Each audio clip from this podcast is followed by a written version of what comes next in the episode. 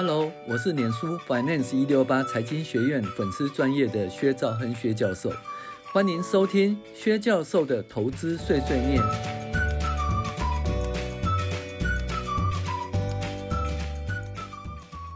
各位网友，大家好，呃，大家好，我是薛兆亨薛教授。那我们现在呢，来讨论那个理财读书会，哦。一个新的专题，那基本上呢，我们这本书呢，这次要讨论是小资达人投资术，哈，一七七六投资密码。那这是摘自于哦，我跟 Tivo 一六八合著的《活用五线谱，涨跌都能赚》哈的第五章 Part 五哈，小资达人投资术哈。那是介绍什么呢？介绍。投资达人二两采用的相对价值投资法，在十七年间获利高达七十六倍，所以我们讲说一七七六。那愿意花时间研究股票的小资族，可以学习二两的操作方法，呃，快速达到财务自由哈。那你会问说，那二两目前赚了多少呢？当然是超过一百倍喽，不是七十六倍。可是呢？那后来的状况到底如何？那后来状况就他也没有再公布他的一个这个获利的报告哈。呃，因为怎么讲？后来他因为他比较复杂一点，没办没有办法单纯就是分开出呃专门是证券投资的的报酬，所以他就没有再出这个报告了哈。那当然他后来呃超过一百倍是确定的了哈。好，那我们来讲哦。嗯，不要讲巴菲特，也不要讲彼得林区哦。台湾也有年化报酬率三十一点二趴的投资高手哦。那他的投资方式不是存股享受涨十倍或一百倍的好处，而是不断的换股，不断的换股，频繁的操作来产生投资绩效。那有人讲说，呃，做短线不好啦。那其实做短线呢，不要操作衍生性金融商品哦，呃，不要融资融券。其实做短线的风险比较小哦，为什么？因为不对劲就停就停损或者换股。反之呢，做长线存股的，万一存错股，风险才大呢。但是不论短线或长线，都应该在便宜时买进。最大的风险是以不便宜的价格买进。好，那大家都会讲说，那我们要长期存股才对了。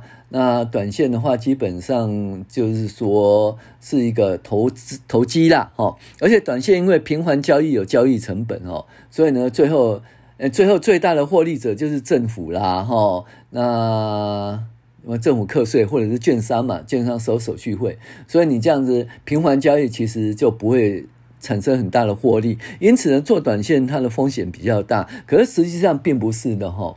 那做短线，它基本上如果看错股，它有停损哈，停损的机制的哈。那如果说你做长线看错股，就完了，对不对？因为做长线看错股，那如果说压错股呢，那。呃，轻的话就是长期而言的报酬很糟糕，甚至负的报酬；重的话就你押错股就下市了，哦。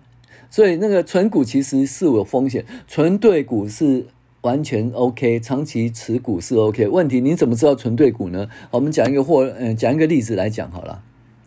那张莹在一九八八年哦的时候哈、哦，到呃就一一九九七年哈、哦、买进了。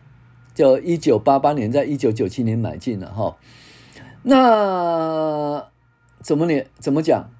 套牢迄今二十年到三十年，就是你在一九八八年买进或者一九九七年买进，那你套牢现在已经二十年或者三十年，不能解套，这是有高档买进最大的风险哈。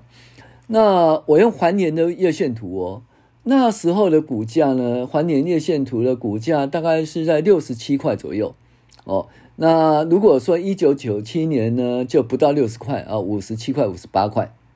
好，那现在呢是多少钱？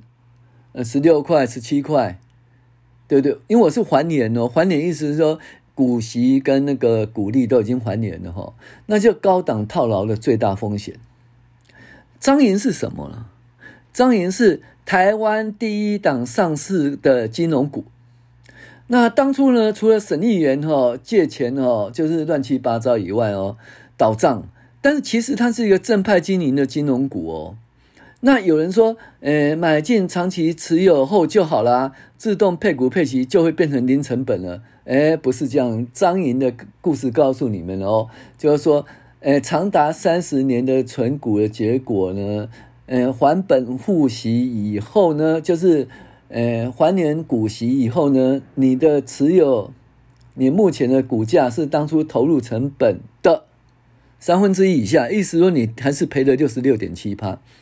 人家讲哈，嗯，最惨的投资就是，呃，选选错股，嫁错老公，哈，这是个最惨的投资。所以选错股，其实长期持有也是，嗯，不见得是对了。那大家都讲说，哎，存股存股就存银行股好了，存金融股好了，因为他们不会倒，哦，对不对？尤其是政府机构不会倒，那其实那是错的哦。那存股存股啊，金融机构不会倒，张银是不会倒，没错。问题股价会下跌啦，所以呢，存股的话是对的，可是要相对低档存股才是对的。如果说你买一个不会倒的股票，那结果不是在相对低档存股，那你就完了啊！什么叫相对低档呢？其实我们一直在介绍哦，就是第一个五线谱哦，在一个呃相对。悲观区或悲观区以下，哈的时候买进，那这是一个相对低档。悲观区就是五线谱减两个标准差以下买进。第二个，你要去衡量，怎么衡量呢？基本上就是用 GPS 哦，GPS 就是说股价净值比哦，或者是股息殖利率，还有本利比是不是在一个低档？那什么叫低档呢？低档基本上就是说它有没有在两个标准差以下。平均数减两个标准差以下哦，就是一个低档。所以你要买哈，像这种不会倒是最重要的啦哈。但是呢，不会倒你也不能在高点的时候买，你必须要相对低档的时候买进哈。所以呢，我们是在讲，哎，这一集我们是跟大家讨论什么东西？讨论说长期持有存股对不对？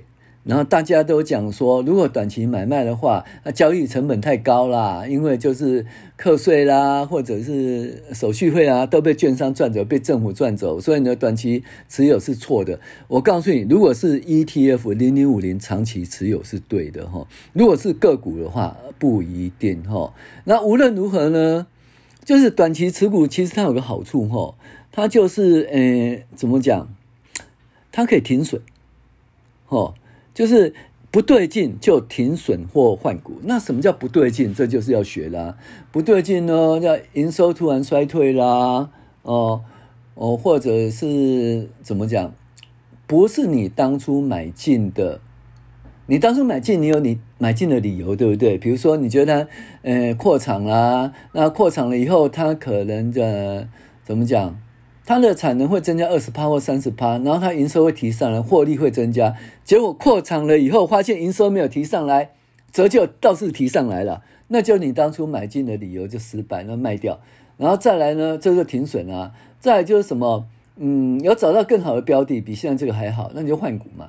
第三个，你要涨多了，涨多你就获利，就获利了结，再买更便宜的股票嘛，对不对？所以其实呢，短期操作不见得是是错的了哈。它只是交易成本稍微高一点，长期操作当然买对股啦。那你看台积电，如果呃还年以后只有多少五块六块啊，现在多少五百多块啊，快六百块，那当然是对的啊。可是谁能够持有台积电那么久？你想想看，当初王永庆是把那台积电卖掉了，和商惠利普是把台积电卖掉了。对不对？一堆人都把台积电卖掉。今天讲的都讲说，哦，我持有长期持有台积电，所以我挣了好几倍，好几倍。我是股神。我告诉你，这是少数。连那些股神，像那个金陵之神王永庆啊，像他们呃最懂得那个金陵哦代工的和商辉立普，还有我们那个就是怎么投资台积电的国家基金啊，他也是获利了结啊。那你跟我讲说持有台积电，然后持有二十年、三十年是对的，我知道。可是这样子到底有多少人，对不对？你现在翻开翻开那个杂志上面加起来说，哦，某人、某人、某人、某人加起来十个人或一百人，我告诉你，真正在台积电卖掉高档、低档，尤其是低档卖掉好几万人，甚至好几十万人啊！持有台积电到现在，你这样加加减减加起来，可能一百人也不到一千人，对不对？所以呢，其实这是一个生生存的哈，呃的案的一个谬误啦哈，就是他活下来，你就觉得他是对，实际上呢，呃中间阵亡人更多哈，那写毕业。写毕业文的也很多了哈。好，我们今天是来讨论这件事情，就长期持有对不对？长期存股对不对？答案是见仁见智。但是如果是长期持有 ETF，基本上是对的。但是呢，必须要在相对低档持有。那什么叫相对低档持有？就我们经常在讲的，就是说啊，五线谱呢，必须要在。相对低档位置，呃，减一个标准差的一个相对悲观，或减两个标准差的悲观区以下买进。呃，还有 GPS 呢，就是本本利比啦、股价净值比哈、值利率啊，哦，就是必须要相对便宜的时候买进，才是比较比较对的。好，我是薛兆亨薛教授，谢谢您的收听。